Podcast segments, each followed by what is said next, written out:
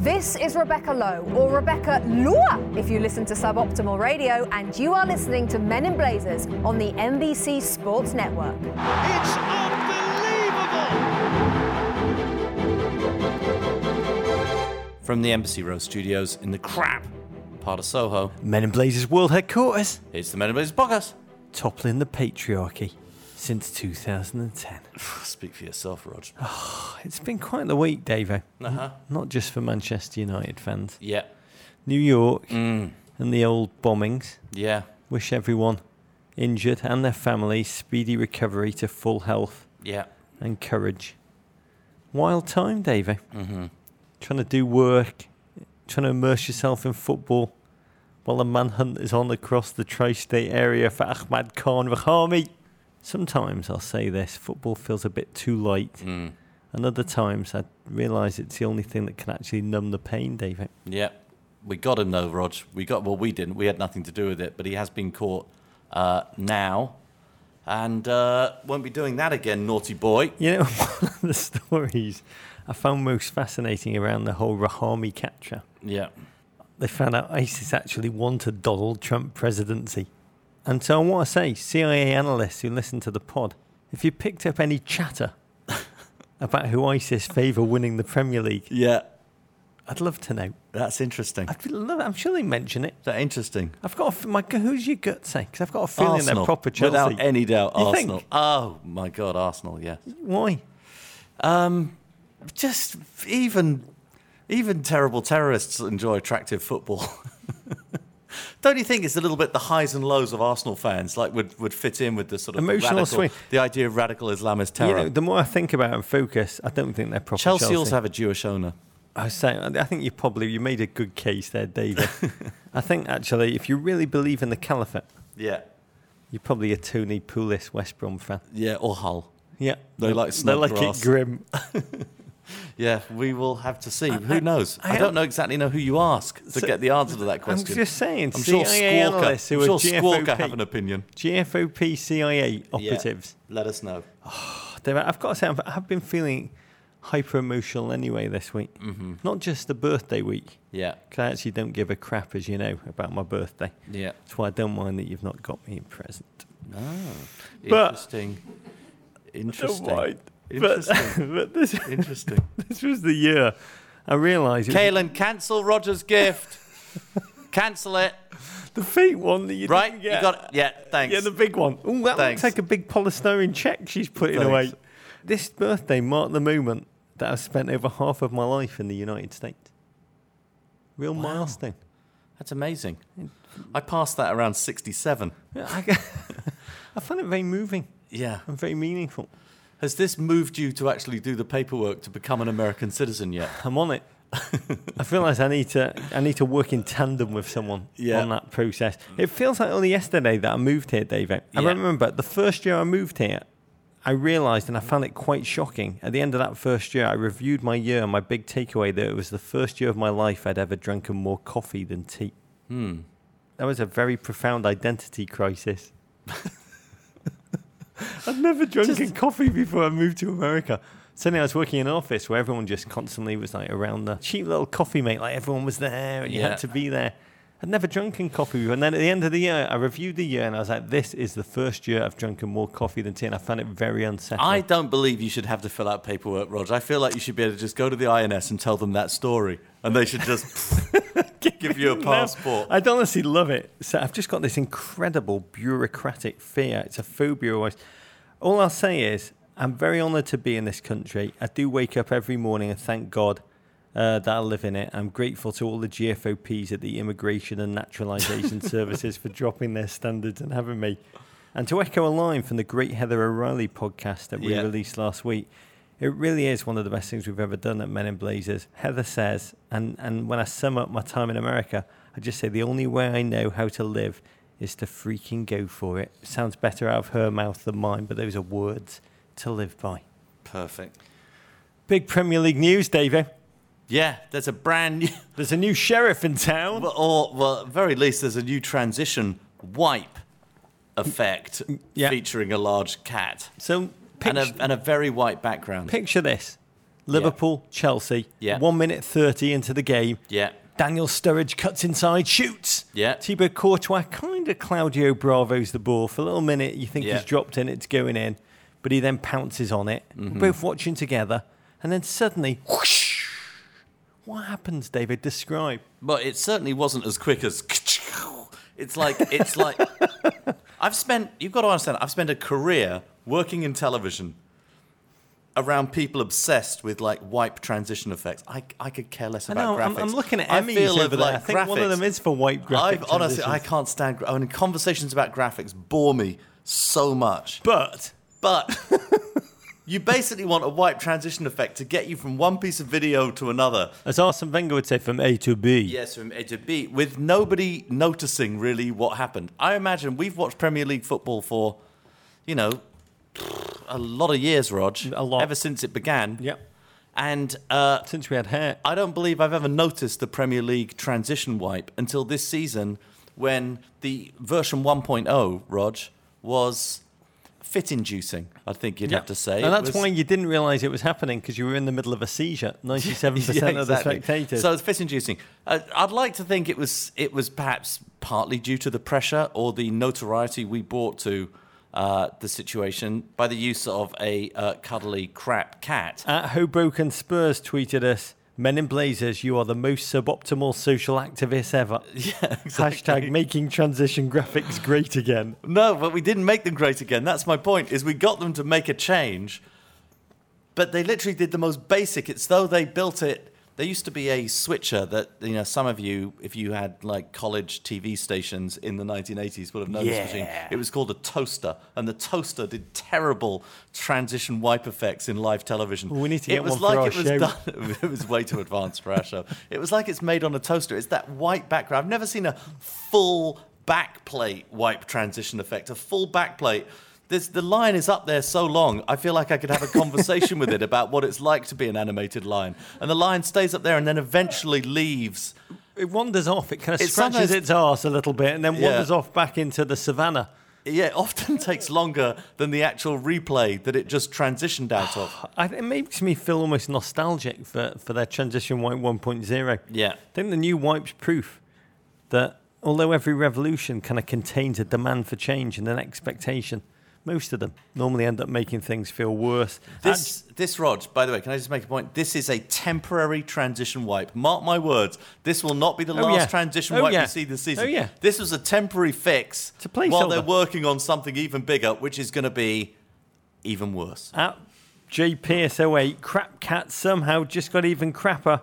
The new replay transition looks like something I would have used in my grade school PowerPoint. Very true. I do think this is a placeholder. I do think it can be bettered.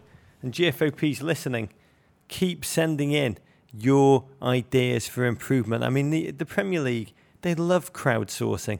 They love. They love your ideas. They love hearing from you. Keep sending them to us. We're going to use some on our show, which airs next Monday at 5:30 after the biggest game of the season, Burnley Watford.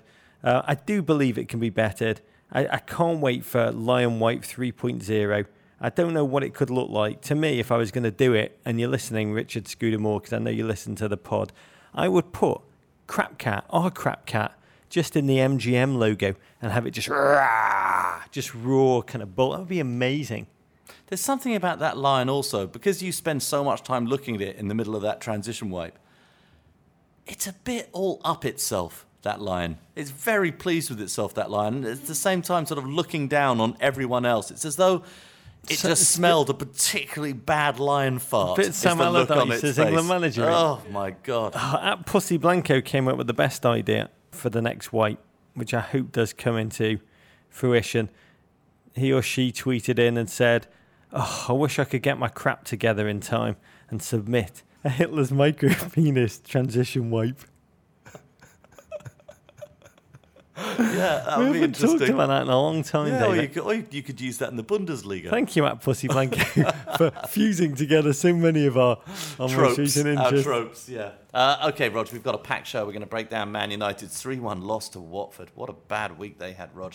And ponder whether it's time for Jose Mourinho to jettison Wayne Rooney from the first 11. We question if the glow emanating from Pep Guardiola is the reflection from his beautiful bald head or his aura after City stay perfect against Bournemouth. And we time travel back to Friday night and recap Liverpool's defeat of Chelsea, plus Landon Donovan's return to the score sheet and Heather O'Reilly's US Women's National All of that in the next seven hours, 28 minutes. Oh, but Jesus. first, I've got a meeting this afternoon. a toast. Yes, let's crack open the Guinness, Rog. We've both got the Guinness draft. Open it up. My one looks like it's been pre-tapped, uh, so that there is no spillage. I'll make a quick toast Yeah, to one Christian Pulisic. yeah, One goal, two mm. assists in Dortmund's 6 0 win against Darmstadt. yeah. Fantastically dashing performance. His last game before he turned Davo, 18 on Sunday. It is astonishing. Mm-hmm. My 18th birthday Yeah. it involved a slice of pizza with my mm-hmm. family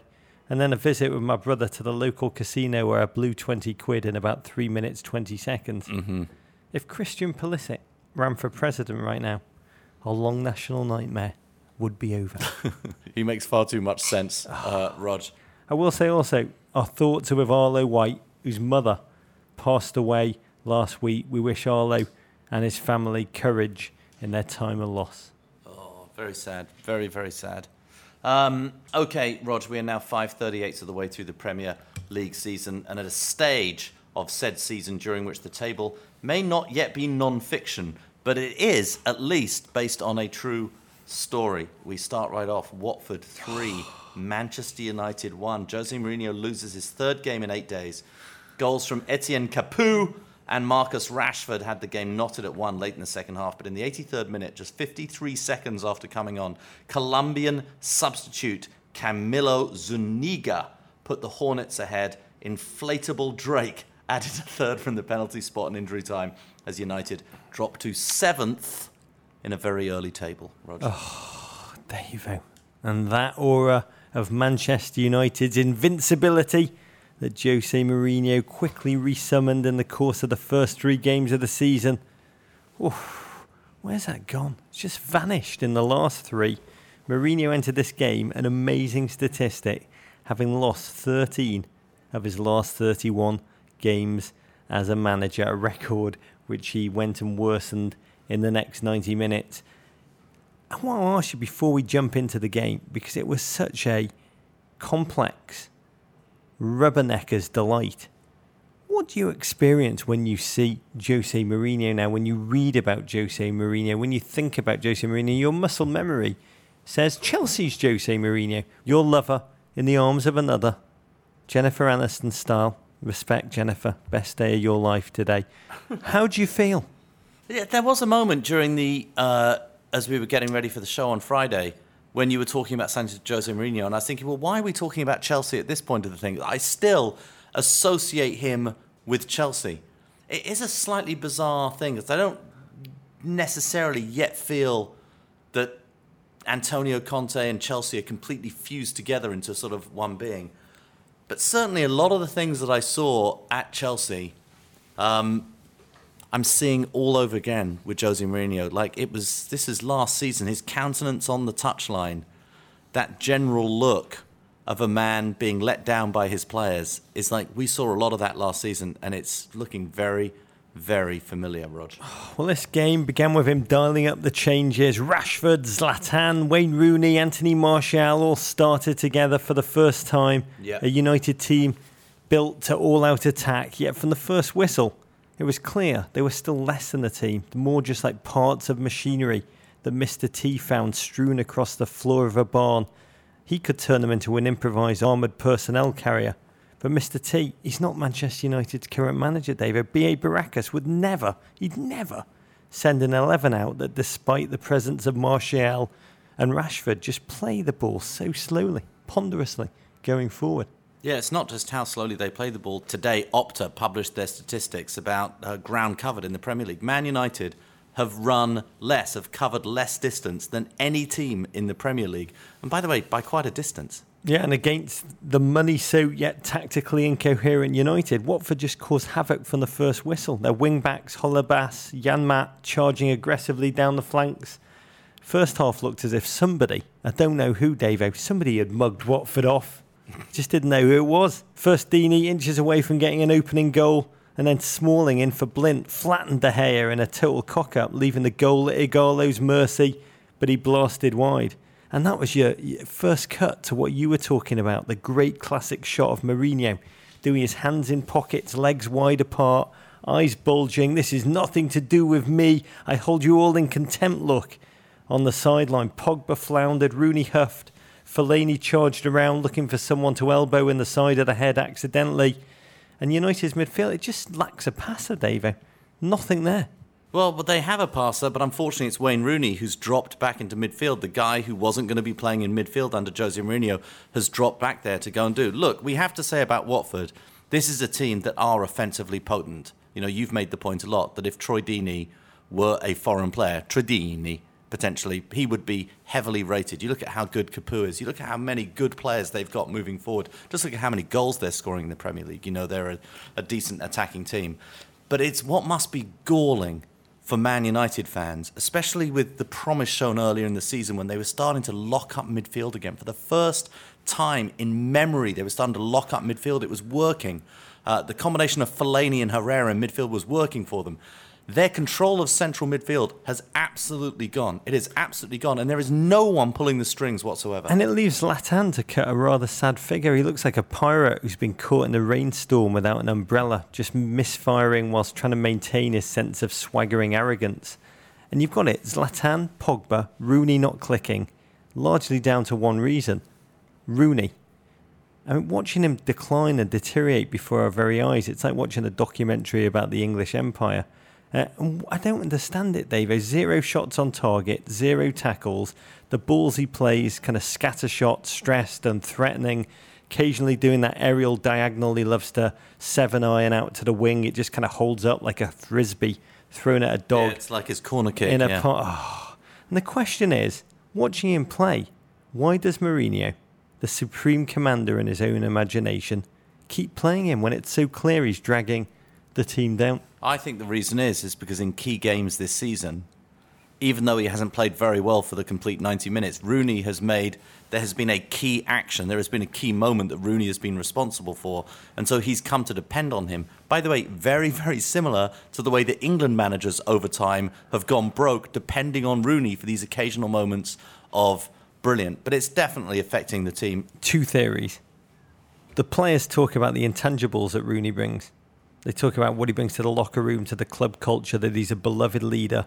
They say to lose him would be essentially to like pull a key Jenga piece out of place at the wrong time. See John Terry at Chelsea. And I, I don't quite buy that.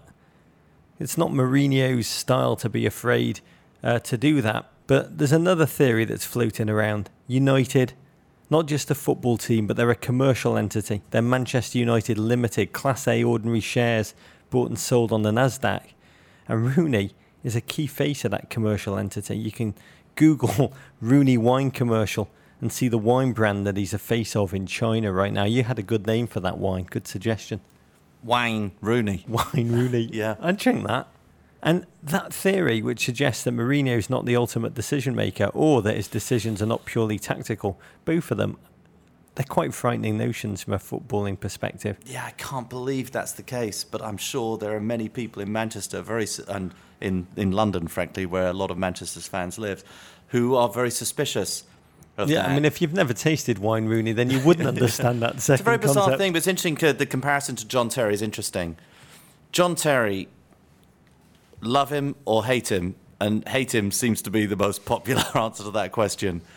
He does have intangibles, but he has played the same position for his entire career, and he plays that position very, very well. With real, well, with real discipline in that centre back role. He's the boss of his defence.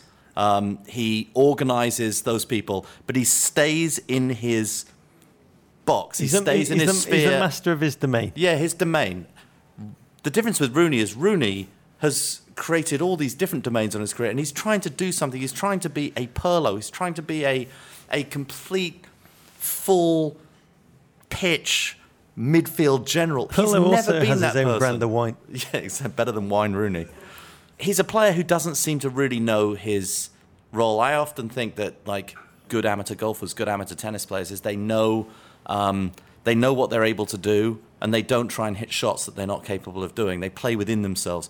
Wayne Rooney, I don't think has any idea at this point of what he's capable of doing and what he's not capable. Of. To be fair doing. to Wayne Rooney, he has been almost punished by being so tactically flexible at his peak when he moved to the wing and let Ronaldo yeah, uh, play through the top. And that was arguably his best years. He was in a second fiddle uh, kind of position, Davey. yeah, And I do think and it was very confusing now. He moved himself around uh, as a great teammate to allow his team to come to greatness. And right now he's being shuffled around uh, and leading a team to deep, deep mediocrity. It's very hard to be the world's greatest footballer, captain, sommelier. Those are very hard tactical meshes to pull together. But it would be hard to pin it all on Wayne Rooney, what's going on at Man United.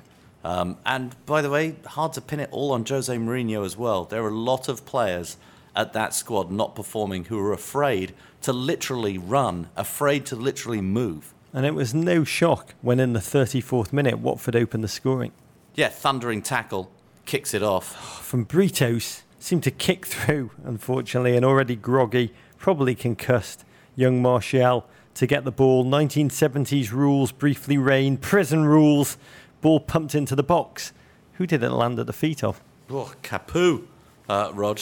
And another good finish for him. Four goals in five games off just five shots. Cue celebration dance with a quite brilliant Watford mascot, Harry the Hornet, who is just always there. He's a marvel. Harry the Hornet's positional sense, Uh-huh. the running he does off the ball, David, Yeah. it's better, not just than any mascot in world football. Yeah. It's better than most English strikers. If I was Big Sam Allardyce, and I know he listens to this pod, he likes the Uh-huh. pie talk. Yeah. I would see if Harry the Hornet could play alongside Harry Kane in the national team. Yeah, I think Harry Kane's down injured. It's even more reason why you need Harry the Hornet, Rog. It was 1 0 at half time. Could really have been 2 or 3. United playing like a team, my note said at the time, that misses LVG. They had no shots on target in that first 45. And I realised this was a United team chosen to protect egos rather than produce anything approaching tactical cohesiveness. It was really a political piece of decision making. At Mathis, Eric tweeted, Jose's halftime team talk would have been Zlatan, take out that bumblebee. He's trying to mug us off. but he did have a plan of change, move Rooney into the number 10 role, but just more comedy ensued. Tried hard without having any impact on the game. United midfield still unable to conjure a pass. I was shocked. I don't know if you were when he, he threw on Juan Mata. Yeah, Juan Mata, his relationship with Juan Mata and the status of his relationship with Juan Mata has been confusing all season. I feel like it's like the ex girlfriend who you treated very badly, but still, when the chips are down, you want to call her for advice and call her for help. He seems to depend on Juan Mata. Yeah, I mean, my initial thought was he's just on the bench are like, we need somebody tactically who will play a very important role.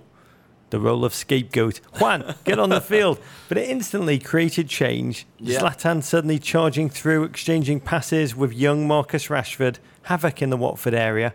And who was it who bailed United out with the finish once again? Oh, super child. Marcus Rashford, Rog. Yeah, seventh goal, 14 league appearances. I love these stats, J Dubs. It was his 11th shot on target. There'll be one more of those statistics today.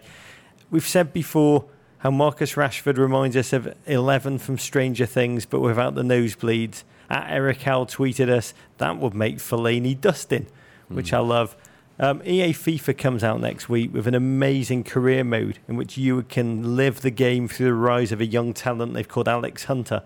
Marcus Rashford is the real life Alex Hunter. Yeah. When that goal went in, Watford seemed to tie it. It did feel like there could be a flip in narrative. Walter Mazzarri threw on a super sub of his own, 30 year old Colombian Zuniga, and within 53 seconds, Yeah, Hornets go ahead. It just shows the power of a well-timed substitution. And Man United just looking listless, looking uh, losing focus uh, at a point in the game when they were really on top. Yeah, I mean, it was a flowing move down the flank, deep pullback. Neither Fellaini nor Pogba tracking back. And Zuniga, plenty of time to place the ball behind the desperate De Gea. His last goal came five years ago for Napoli.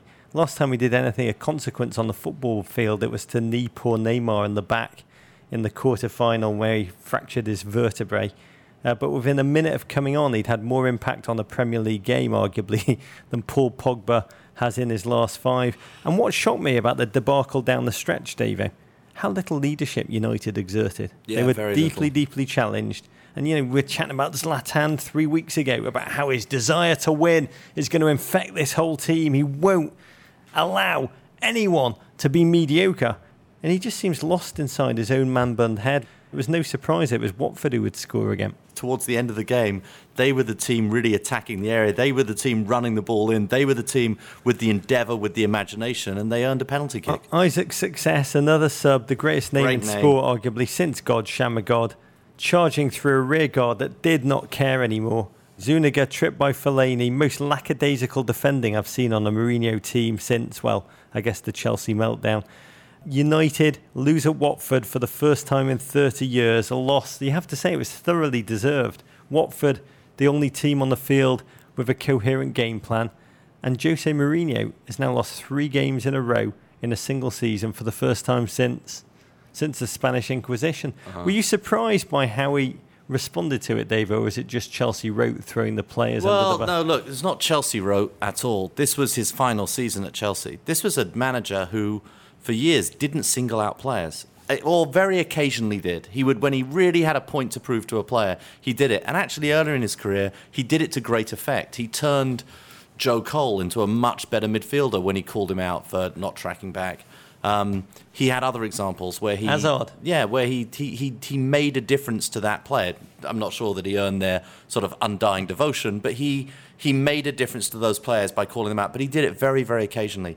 In his final season at Chelsea, or his final part season at Chelsea, and this season, I have heard him more calling out players and calling out the overall players' confidence, their desire, their Individual mistakes. individual mistakes, their ability to handle the pressure he's calling them out on. He always used to put himself and put make him the one that had to handle the pressure to take it away from the players, and now he's putting it on them. Yeah, he said, My only doubt is the way my players can cope with negative moments, then creating a ton of negative moments of his own by throwing four of his back five under the bus, criticising them publicly, something that's surely going to go a long way to helping them uh, experience pressure and responsibility. I, I predict a string of expose stories leaking out from that locker room um, over the course of the next 10 days. To paraphrase what I think is going on at Old Trafford right now, quote from Francis Ford Coppola about the making of Apocalypse Now comes to mind. We were in the jungle. There were too many of us. We had access to too much money,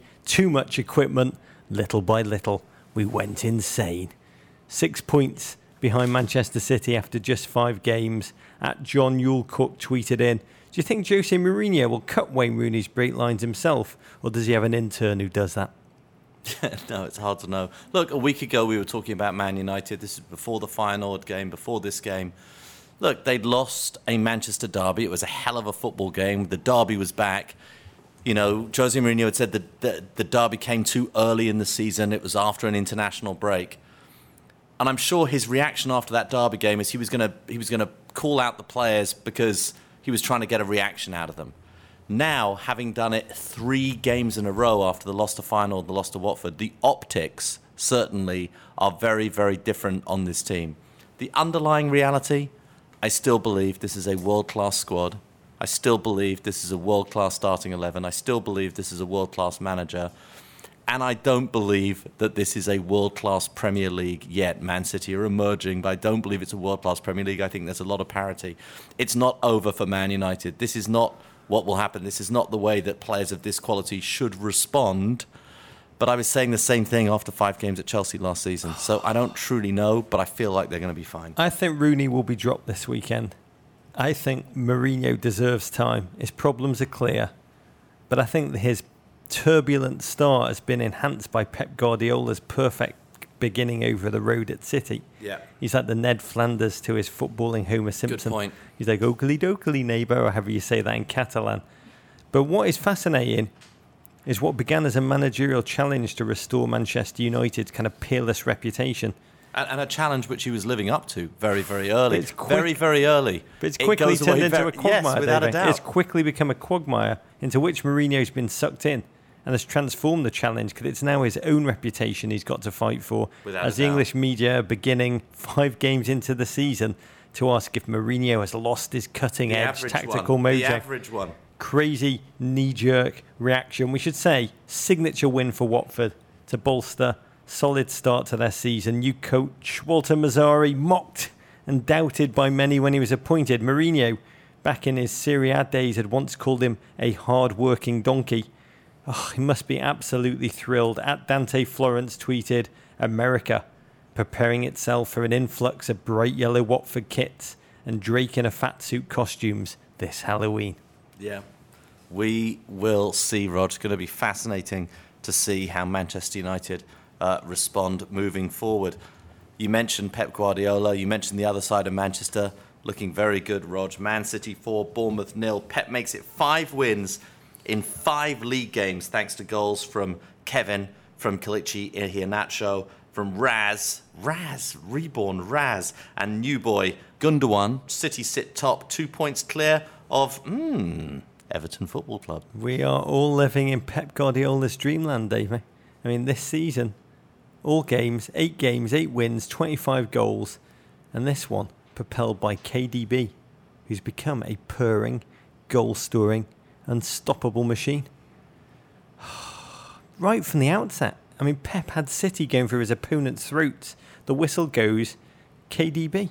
Stunning Bournemouth with his shock and awe, just smashing the ball at Artur Boruc within the first 15 seconds. Kind of set a note for the rest of the game.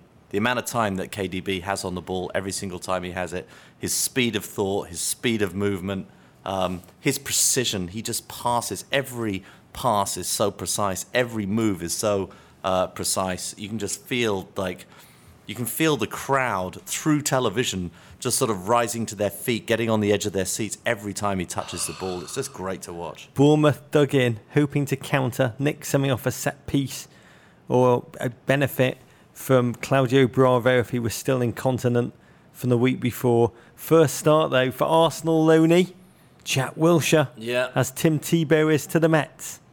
So old Jack is to the Premier League, and we're 40 minutes, Dave Owen. He already looked knackered, poor Jack. Bundled over Nolito, needlessly conceding a free kick in a dangerous area. And who stepped up? The Ginger King. KDB, Rog, that was a special one. Puts it under the wall. Cunning Ginger. And goalkeepers always want the wall to jump to gain extra height, but they want their defenders to point their toes down like ballet dancers on point. So they act as kind of a portcullis, the little toesies. Bournemouth didn't. Their wall. Oh, you didn't think there could be a worse wall than Trump's, could you, David? no, not at all. and they paid the ultimate price. Yeah, Eddie Howe's teams, they're always game. They push forward optimistically, and it would just be their undoing. Because on a breathtaking counter, oh, football's equivalent of Lakers Showtime era basketball. Yeah. City 2 0. Lightning fast, uh, Rog. Raz uh, feeding Iheanacho. Oh, yeah, and the, the piece of the move I loved was again KDB charging in from the flank at just an avant garde angle hmm. to carve Bournemouth open and feed Sterling. It's a goal that was even more breathtaking when you realise it was scored with no David Silva and no Kun Aguero. Who needs Kun Aguero though when you've got an Iheanacho? Yeah. 10 goals from 14 shots on target. I've rarely seen a more economical player. It's actually gotten to the point where it's a shock to see him take a shot and it doesn't actually go in. Yeah, we got to remember Aguero.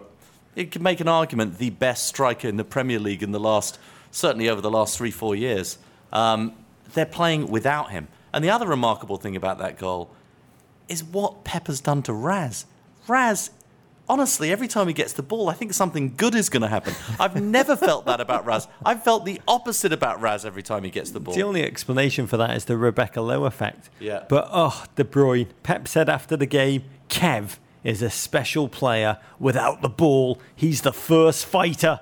And if he's clear, he sees everything. I just love that in 2016 we live in a world where a coach sees a, a player just as human and is able to look beyond the fact that he's a ginger. I Yeah. just think it's progress. But oh, I thought at half time, what must be going through Jack Wilshere's mind, Davo? Zero interception, zero shot, zero key passes.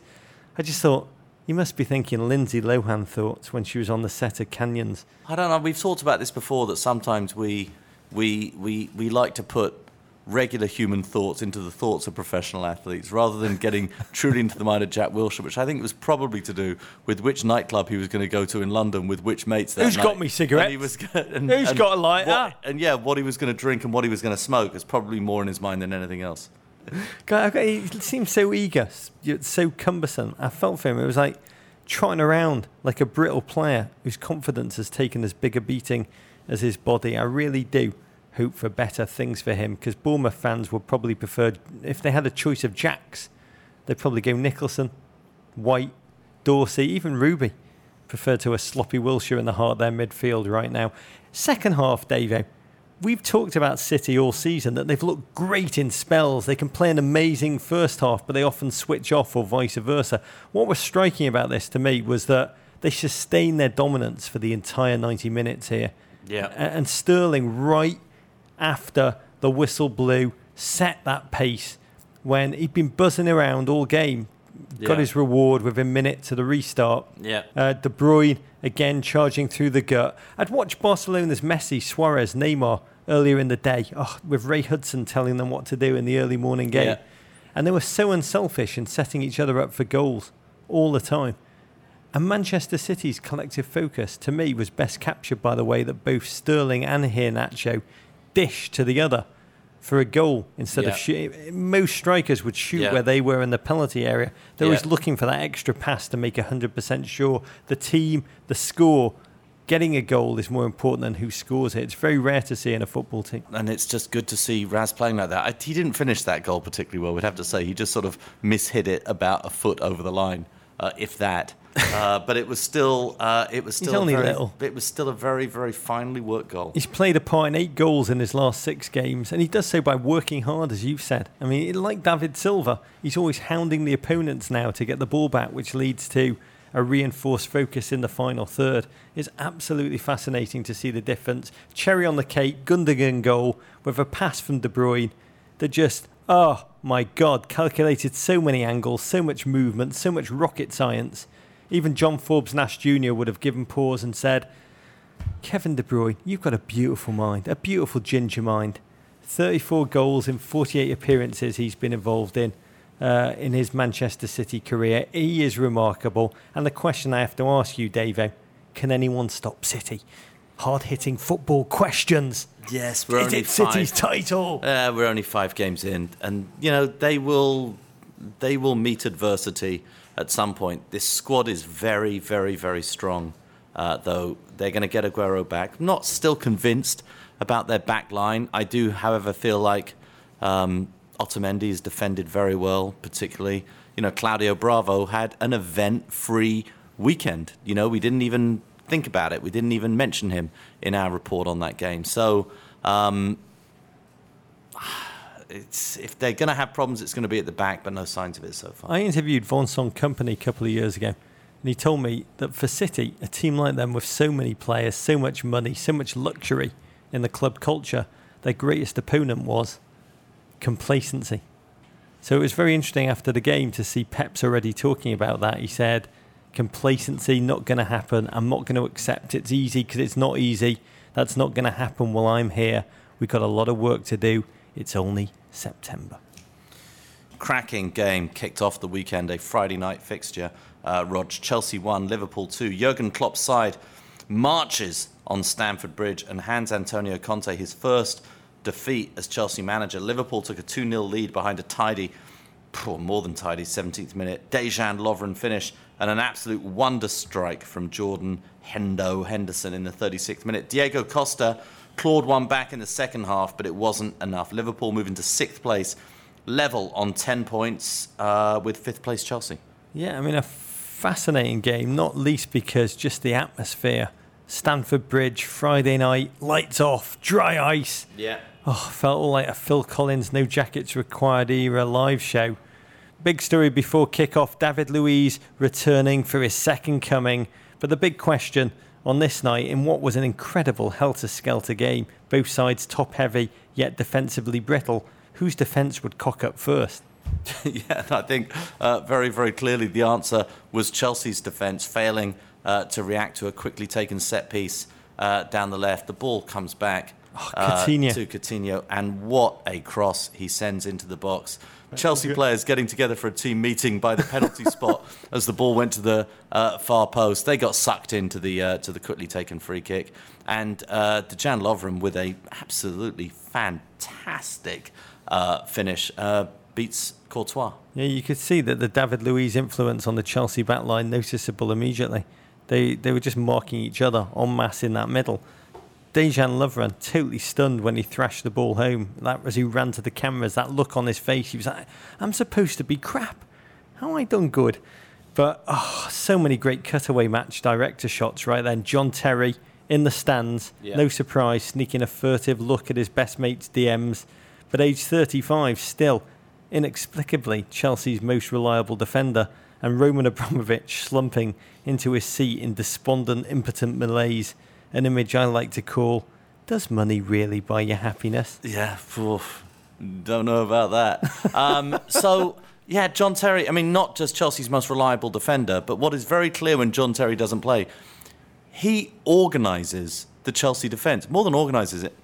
It's like he's got a team of absolute half-wits who play next to him in defence, who he has to literally tell, often using sign language, where to go and stand and when. And watching Gary Cahill play without John Terry next to him, it is it's literally as though uh, his PlayStation controller has been stuck in the side of the sofa and he's just like moving around on sort of like auto robot. But it wasn't just the back line. Chelsea couldn't get any purchase in the midfield. They were just out hustled, out charged, out thought, out intense, utterly overwhelmed in that first half. Yeah. I mean, if Firmino was playing and not Sturridge, game could have been over in the first 45 minutes. I mean, Henderson swarming, Wijnaldum, Lallana pressing in harmony, and Liverpool such a stranglehold on that game. Klopp later described the performance in that first half as football from hell, which sounds better out of his mouth than mine.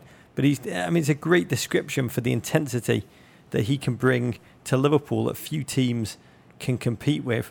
And it was Hendo, or to give his full name, the much maligned Jordan Henderson, who made it 2 0. Yeah, from a throw in. This time Chelsea went to sleep on a throw in. Uh, and the ball came in, and phew, look, it was a great finish. Very, very tough to ultimately defend against that goal once you've given Jordan Henderson that amount of space. You don't expect it to go in, particularly not from Jordan Henderson. How many times have we seen that ball sail over the bar? But not this time, Rog. Yeah, I mean, I, I I will say he's taken and missed that shot pretty much every game for the past three seasons. Finally, he pulled it off. But that first touch to deaden the ball, a ball he didn't know was going to land at his feet from Cahill's blown clearance. I've watched it over and over again. It's just anticipation and execution and silencing the haters with that celebration, that full throated roar, charging away from goal, just discarding layers of stress, fear, self doubt as he slid his undercarriage along that turf, the face of a club captain in the post Steven Gerrard era, whose very presence on the field had been questioned this season after a run of poor performances and intense scrutiny. I loved the Klopp cam, which captured little Marko Grujic's face in the yellow bib on the subs bench, just so full of wonder, like Augustus Gloop, the first time he glimpsed Willy Wonka's chocolate river. But in the second half, you had a bit of hope. Well, I mean, Matic came to life. I mean, it's interesting, Antonio Conte's selection. He's obviously Fabregas is out of favour. Um, he's forgotten all about my favourite player, Ruben Loftus Cheek. He's playing a two man midfield uh, behind his three smalls uh, of Matic and Kante. And, you know, both of them sort of seem to get in each other's way, seem to play the same role. They're both defensive players, they don't really move forward. He must have said something, Antonio Conte, and probably not something particularly pleasant uh, to uh, Nemanja Matic at halftime, because Matic was reborn in the second half. In fact, Matic performed in a way that I haven't seen Matic play uh, in a couple of years. It was amazing to see, really getting forward, uh, really cutting out those passing lanes, both playing well with the ball and without the ball. And it was him who set up uh, Chelsea's uh, goal for Diego Costa. Cuts in to the penalty box, cuts it back uh, to the much hated Brazilian slash Spaniard, and Diego Costa with yet another goal. Yeah, and it shows that he's added a new dimension to his game. He can now score without a yellow card, sending him to the See? abyss Progress. of madness. Fifth goal of the season for Diego Costa. And, and you know, Liverpool, they've scored a ton, but they are so vulnerable. defensively and they have a tendency to tire and switch off. They fade in games. And narrative, it did suggest a comeback. It suggested a Liverpool capitulation. I'm sure many Liverpool fans listening will have found that last 30 minutes just agonising to watch. But the team actually defended well in this game. Matip and Lovren developing the kind of partnership a team really needs when they play Mignolet in goal behind them. But in truth, with the jugular showing, Chelsea were very poor. Yeah, Chelsea were poor, and Liverpool had as many chances towards the end of the game. And Antonio Conte looked a little stunned in this game, waited a very, very long time uh, to make any substitutions towards the end of the game. A little bit late. You just felt like you were just longing for bats to come on uh, a little bit earlier. I love the Klopp cam that followed Jurgen around the field at the final whistle. Three cuddles. I say everyone should aspire to have someone in their life who loves them, like Jurgen Klopp clearly loves Matip.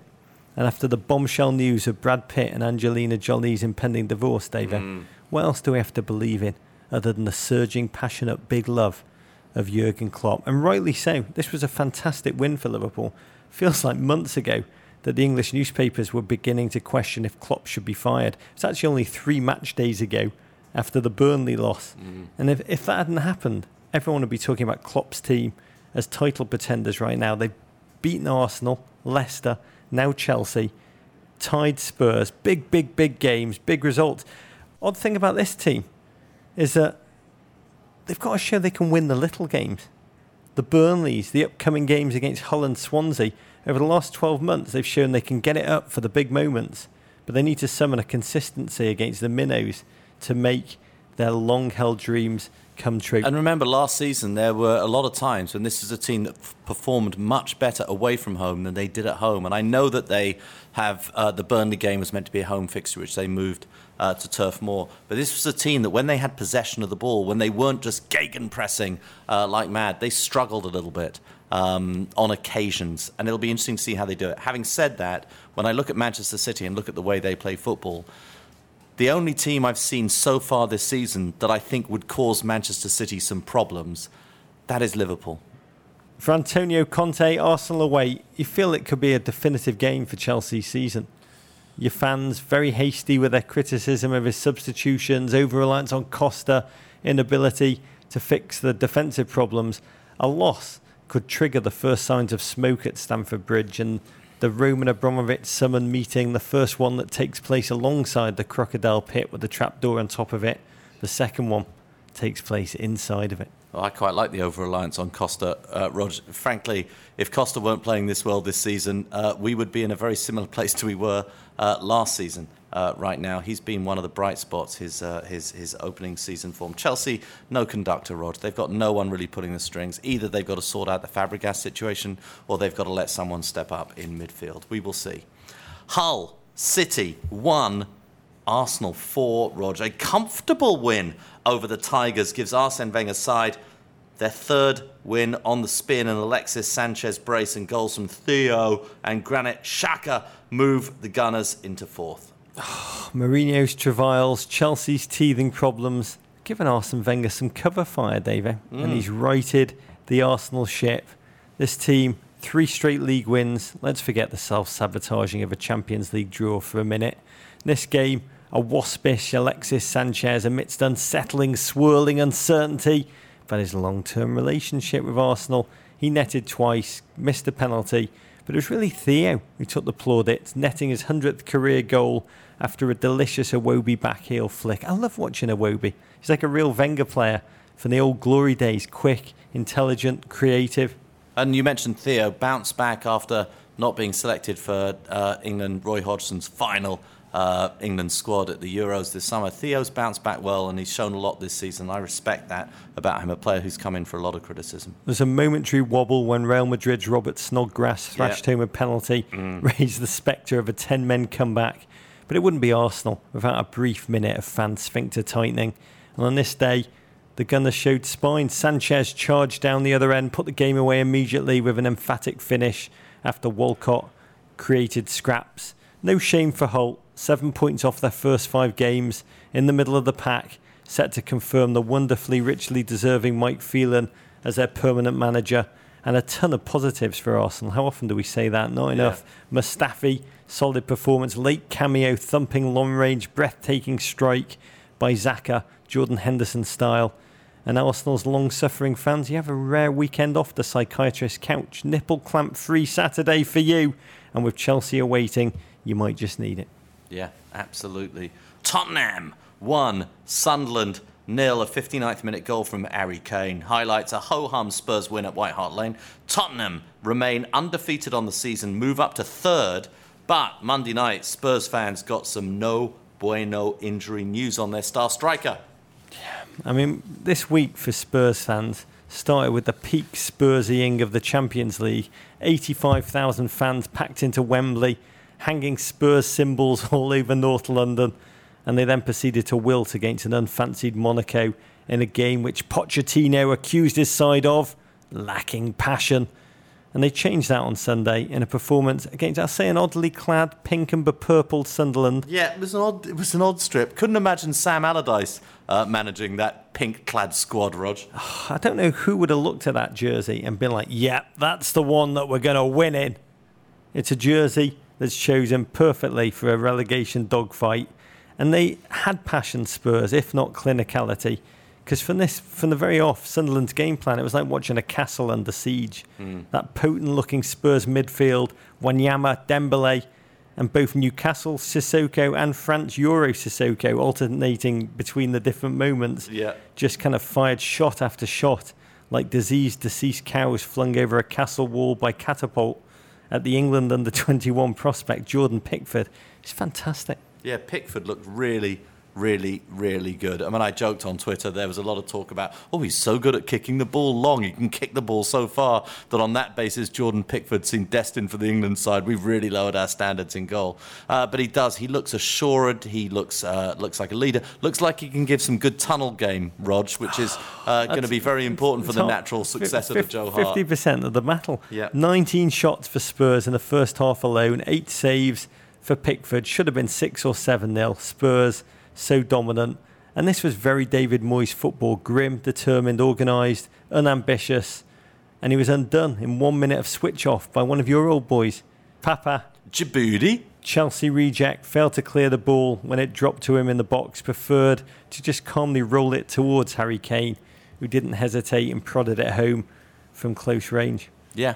Uh, and 1 0 Spurs, and they're looking in quite, quite good shape. Yeah, this competent day, not a dazzling victory, but then undermined by the late injury to Kane, who jammed his ankle and falling awkwardly. It was so sad to see him depart on a stretcher. He stuck his little thumb in his mouth.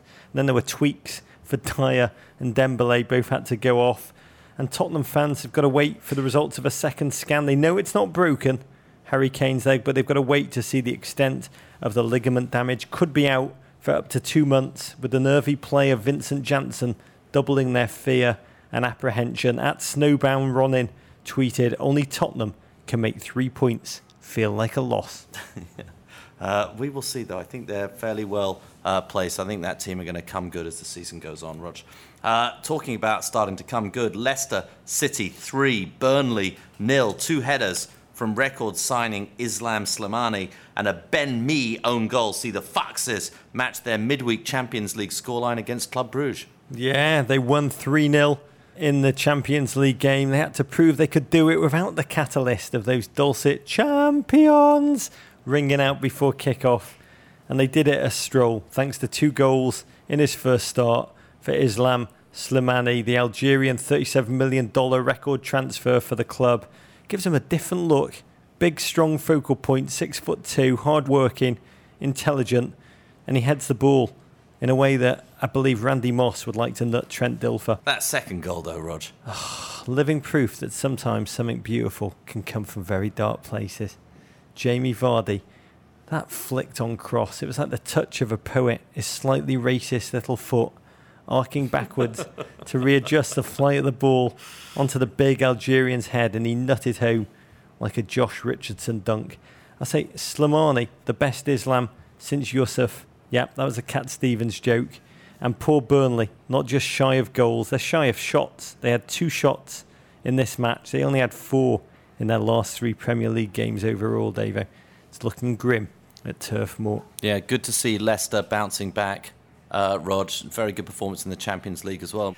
Okay, Rog, West Brom 4, West Ham 2. A shockingly unpoolicy performance sees the Baggies score twice as many goals as they tallied in the whole of last. No, sorry, just their first four games combined. a Nacer Chadli double and a goal apiece for Salomon Rondon and James McClean put West Brom within 33 points of their desired 40. West Ham, meanwhile, they've conceded eight goals in their last two games. They've just three points from five in this battle of the Wests. Yes. At Kenneth Newport tweeted us. Does the winner get to have Kim Kardashian name her next child after them? Oh, interesting. Al- Albion Bromwich West. It will be then. Get on it, Kanye. I don't know how the austere conservative Tony Pulis will feel about all of this. His team scoring four oh, no. goals in one game, David. Oh. They'd scored twice all season. Almost continental. Yeah. I think he'll be like, lads, Ugh. we only have a ration of goals the entire season. Don't use them all up in one game. Yeah. And the story of the week West Ham's continuing defensive implosion. We are weak, said Bilic, and we have a problem. Pointing to his team's just complete lack of defensive awareness, conceding four for the second week on the run. And this was against West Bloody Brom, who haven't scored four since East Brom were in the Premier League.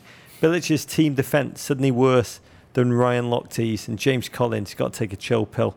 My West Ham supporting mate, Daniel Barnett, he wrote to me. He said, I'm enjoying the mentalness of our Roberto Martinez style second season.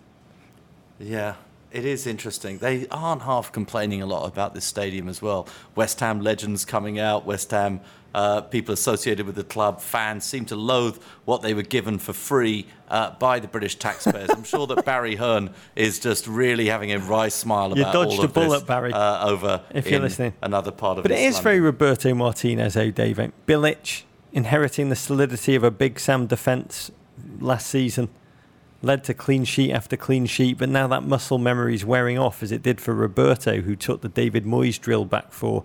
It all goes to crap unless a radical intervention's made. And you're right, with that stadium, West Ham's big dreams of a season of heaven at their new big boy home. Mm. It's all going down the before our very eyes, David. Uh, Crystal Palace 4, Stoke City 1. Rog. Palace win back to back games for the first time this calendar year, expelling the still winless Potters from South London. Goals from James Tomkins. Oh. Ah. That was a good selection, Rog. Scott Dann, James McArthur, and an imposing Andros Townsend. Yeah, Steve Dunning asks, what's wrong with Stoke City? Zero wins, four goals conceded in nearly all their Premier League games.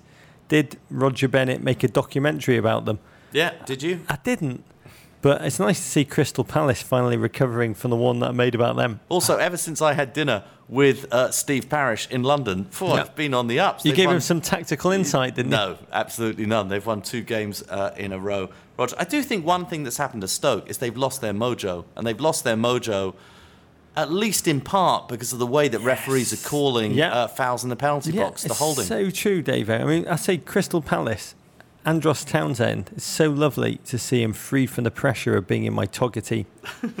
I dropped him this week and he played yeah. with verve and joy. Yeah. But each time Palace had a set piece, Stoke just panicked. Their defence was shambolic, and I agree with you. It's as if they've been undone psychically by the new, still inconsistent refereeing directives against yeah. using grappling hooks well, it's in the penalty area. It's inconsistent until it comes to Stoke, who always seem to be the villains. God, this is their worst start to a top flight season since 1952. Mm. Bookmakers now have Mark Hughes ahead of fellow under pressure bosses Tony Pulis and Slaven Bilic in the Premier League sat race, or as we call it, the Brendan Rodgers Memorial Trophy. Southampton one, Swansea nil. The first win of the Claude Puel era comes courtesy of a 64th minute Charlie Austin strike. Both of these teams with just one win uh, through five games. Swansea's manager uh, also on the hot seat. Rod seems to have lost the dressing room. Uh, Everton three, mm. Middlesbrough mm. one. Everton. Rog. Yeah. Everton, Rog. Your beloved Everton, plodding, effort-making, unspectacular Everton, Rog, off to their best start to a season since 1978. Four wins and a draw from their first five games. Had to come back in this one after a controversial Martin Stekelenburg own goal. I don't really think it was controversial. It was clearly a foul on Stekelenburg. Put Boro ahead in the 21st minute. A reflex finish from Gareth Barry on his 600th Premier League oh, appearance. God Amazing that he still has reflexes, Rog. Levelled the score. Seamus Coleman and Romelu Lukaku added the second and third just before halftime to see Koeman's side move into second place. How you feeling, Rog? Feeling unfamiliar emotions. Other humans may call them joy. You didn't email me Oh, after the game. You didn't Yeah. email me after the game to say, I still think Chelsea's going to win the title. that was the fair. first weekend. The first weekend you haven't emailed me that, by the way, all season. Oh, I- I'm just trying to repress all emotion, Dave, uh, to be candid, because this is all too soon. Yeah. far too early, as we'll discuss. To me, this was a fine win against a robust, organised Middlesbrough, initially at least. And I loved it because Everton went a goal down, an unjust goal down, Davo. Oh, my word, uh, Roger de Grado. And he basically mugged Stekelenburg. He not only uh, made absolutely no contact with the ball, he only made uh, contact with the large paws of Stekelenburg. He might have stolen his wallet and taken his wristwatch off at the same time. It was the old school kind of goal that went in week in, week out in the 1970s. Yeah. Not so much in the Premier League. And Everton in the past would have wilted. They would have just curled up. But Koeman vintage Everton just took the punch on the chin, rolled on, upping their tempo, forcing their way back into the game, working out how to win from behind as they now have in two of their four victories. Fittingly, it was Gareth Barry, 600th game, who netted the equaliser. Uh, I think only Giggs and Lampard have played more games at, the, at this level. He's like the Greg Maddux of the Premier League, building legendary careers at multiple teams. But the moment I found fascinating, and you've got to explain it to me, the third goal, and a brilliant Bolasie whipped the ball into the box. Lukaku was there. Didn't get a touch, but claimed the goal. Wheeled Yeah. away as if he had. I mean, strikers' willful self-deception. What did. Togga say? Did Togga give it as a goal for Lukaku? I think I think the official ruling was Lukaku. Bolasie has been arguing over social media that it was his goal. Yeah. But just Lukaku would have known the ball didn't touch his foot, yet to wheel away with celebration. I mean, it's the selfishness that you have to have to be an elite evil. striker. Pure evil. He's a former Chelsea man, Rog. You, just, you can't take you can't take Chelsea out of the boy. Oh, it's the residue of Chelsea-ness It's the that's still residue of bubbling in his blood. Chelsea-ness that's still in him. Second half, Everton used to show they could put a sleeper hold on their opponent. This was all the kind of football that Roberto Martinez dreamt of but couldn't conjure. Built on defensive foundations, Ashley Williams, so no nonsense. But Ronald Koeman left to talk Everton down. He says Champions League unrealistic and it's, quote, crazy for them to be talked about as title contenders. And he's probably right, Dave, rationally, because this great start, the best start um, since my happiest year of life, 1978. It's just a generous fixture list. We've beaten Middlesbrough, Sunderland, Stoke, West Brom. Hardly biggest teams in the world. We drew against Spurs. So come back to me December the 3rd, 14 games into the season. We will have played Man City. We will have played and beaten Chelsea, played United, and we'll have a greater measure of this team. Yeah, well, in a league of some parity, though, Rog, getting off to a good start is very important. Getting your goal scorers scoring, getting your defenders defending, getting your midfield working, getting the belief in the manager. I think they look very good. Uh, I'm not. I'm not going to taunt you because you haven't sent me the email this week saying I still think Chelsea are going to win the title, Davo. Um, but uh, with Everton's title to lose, but I do think that they should be setting their sights on Champions League football this season. I don't like the comment that Koeman makes. I don't like it. He's Can- got to be aiming for it. Can I say this?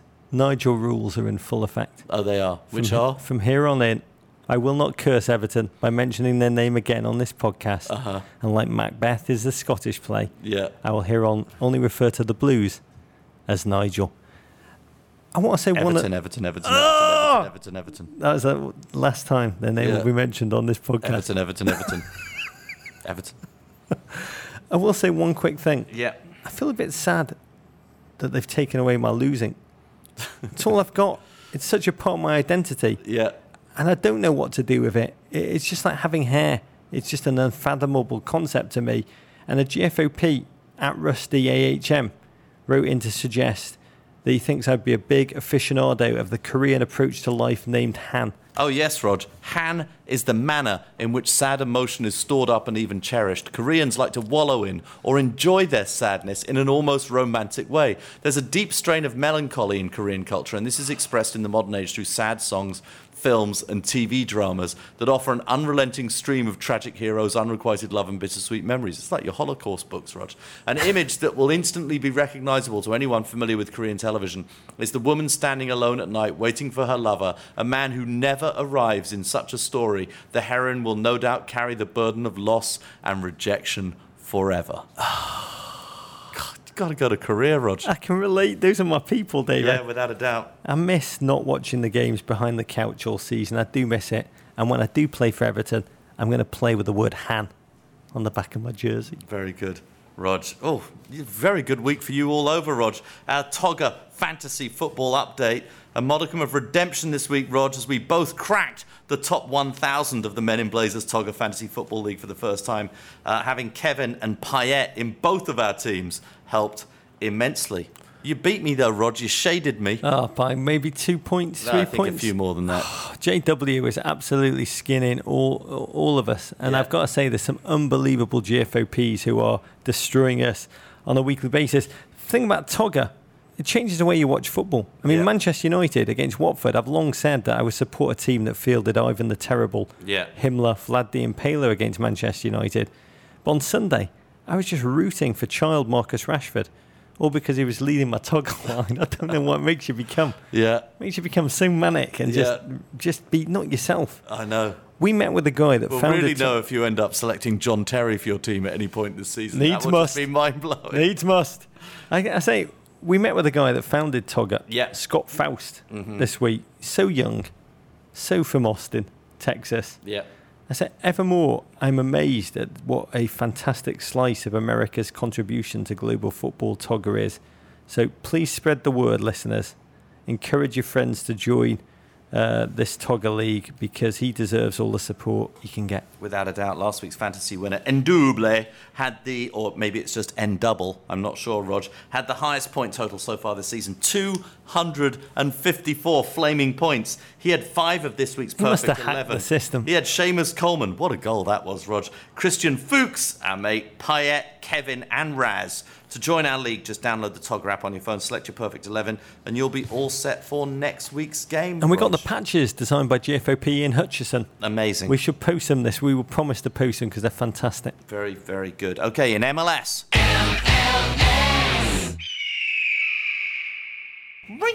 Just two minutes after coming on as a substitute, the LA Galaxy's newly unretired Landon Donovan scored the equaliser in a 2 2 draw with Sporting Kansas City Sunday in Kansas City. The win moves the Galaxy into second place in the West, just four points behind FC Dallas. St. Landon, Yeah. unretired. He has risen. Scores a goal.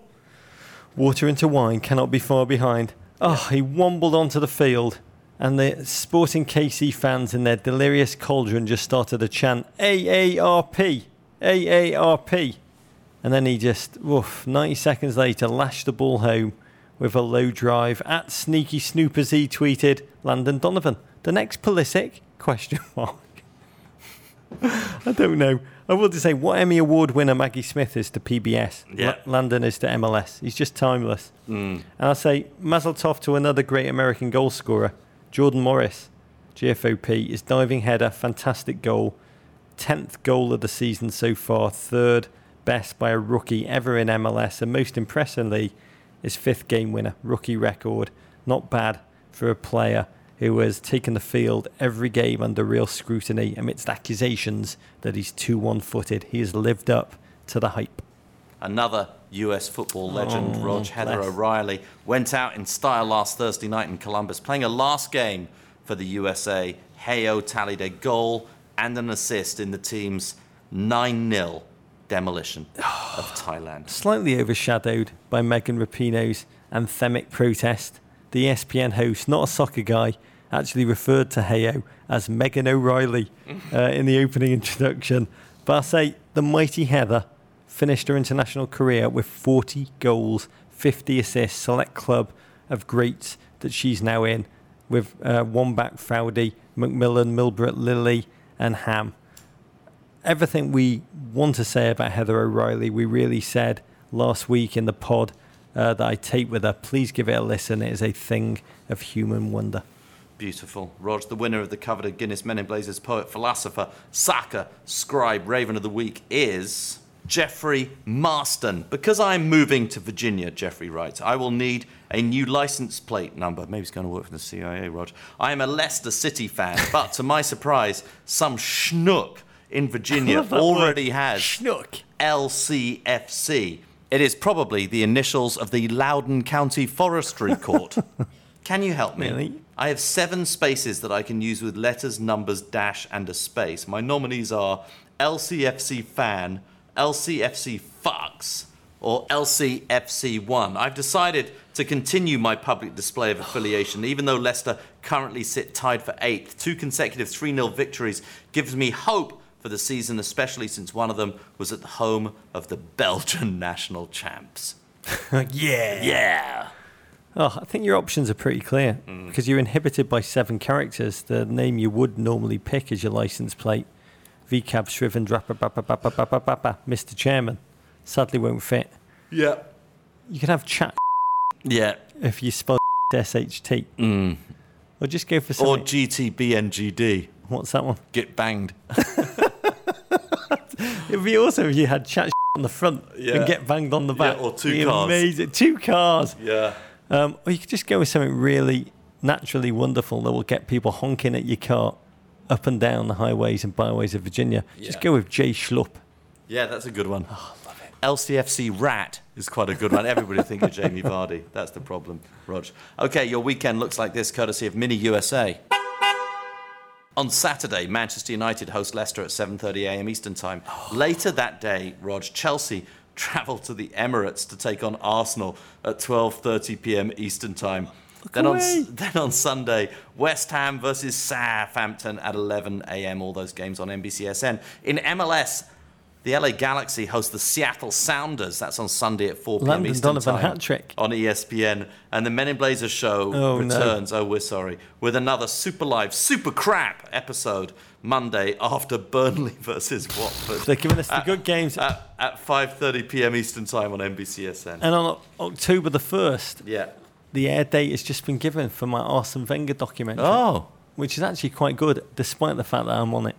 Yeah. Wow, that's good. Can't wait for that, Rog.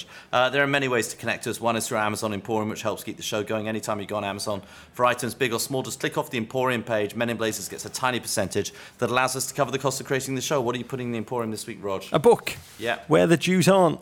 The sad and absurd story of Birobidzhan, Russia's Jewish autonomous region, Yeah. by Masha Gessen. Yeah. Yeah, a crazy, heart wrenching, oh, brutal history Uh-huh. of Joseph Stalin's attempt to create a Yiddish speaking farming homeland Uh-huh. for all Jews under Soviet auspices, which sounds very generous and Yeah. beneficent, but less so when you realize he envisaged it would be in a swampland in the middle of nowhere near the Chinese border where the only other inhabitants were Cossacks who really, really hated the Jews. The community struggled in poverty until Stalin overnight just changed his policy, demonizing anyone who'd ever supported it and killing uh, the leadership. As the writer tells it, the home became the worst good idea of all time. And Birobidzhan, it still exists, but there's not many Jews there. I've always longed to go before I read this book, but after finishing it, Davo, I think I'm going to go to Seattle instead, which is next on my list of places I've never been to that I really like to go. Smart. I've been to Seattle, Rog. Smart, smart decision. Uh, Rog, I had to extend the range of my Wi Fi uh, this week. I've been living without my Apple TV, without Netflix. Suddenly, my Wi Fi, I don't know if any of you have had this problem, my. Wi Fi stopped extending so far and there's one room in my apartment which is my sort of man cave my tv room where the wi-fi was not extending caused me a major problem a few years ago i tried to use a wi-fi range extender didn't really work very well but i believe there have been some great breakthroughs in Wi-Fi range extending technology. The Netgear AC750 Wi-Fi range extender with gigabit Ethernet. That's the EX6100, as I know uh, many in the biz uh, will know. biz. Fantastic stuff. Plugged it in, set some uh, uh, parameters, set some controls on my laptop. Pff, iTunes downloading in a flash, Netflix down in a flash. The only problem is the first thing I watched on Netflix, Rog. I have to say it is a Sony show, so I should be kinder about it. But the Get Down, I was very disappointed about, and I've been I've been looking forward to that series for a long time. I've Didn't got- really follow it. I've got one more episode of Narcos 2 Yeah, to watch tonight. okay. I'll try that next. I will say no more. Yeah, I'll try that next. I think he's going to live and survive. Visit meninblazers.com to sign up for our newsletter, which we produce with our partner Guinness. There's a new issue going out this Friday. Follow us on Twitter at meninblazers, at Embassy Davies, at Roger Bennett on Instagram, at meninblazers, at Embassy underscore Davies on Facebook, meninblazers. Uh, you can always email us at meninblazers at gmail.com. You can always send your Ravens to the crap part of Soho. Ravens love the fall weather. Rog, Venderpunkt. Poor pig. Everton, Everton, Everton, Everton, Everton. Explosion. Courage. Take that, Gloria. Is that your analysis? Oh, to Tweed. Abrigado, rock on, mate. Kung Fu fight in America. Love you, Davo. Love you, Rog. Oh, I'd love some wine, Rooney.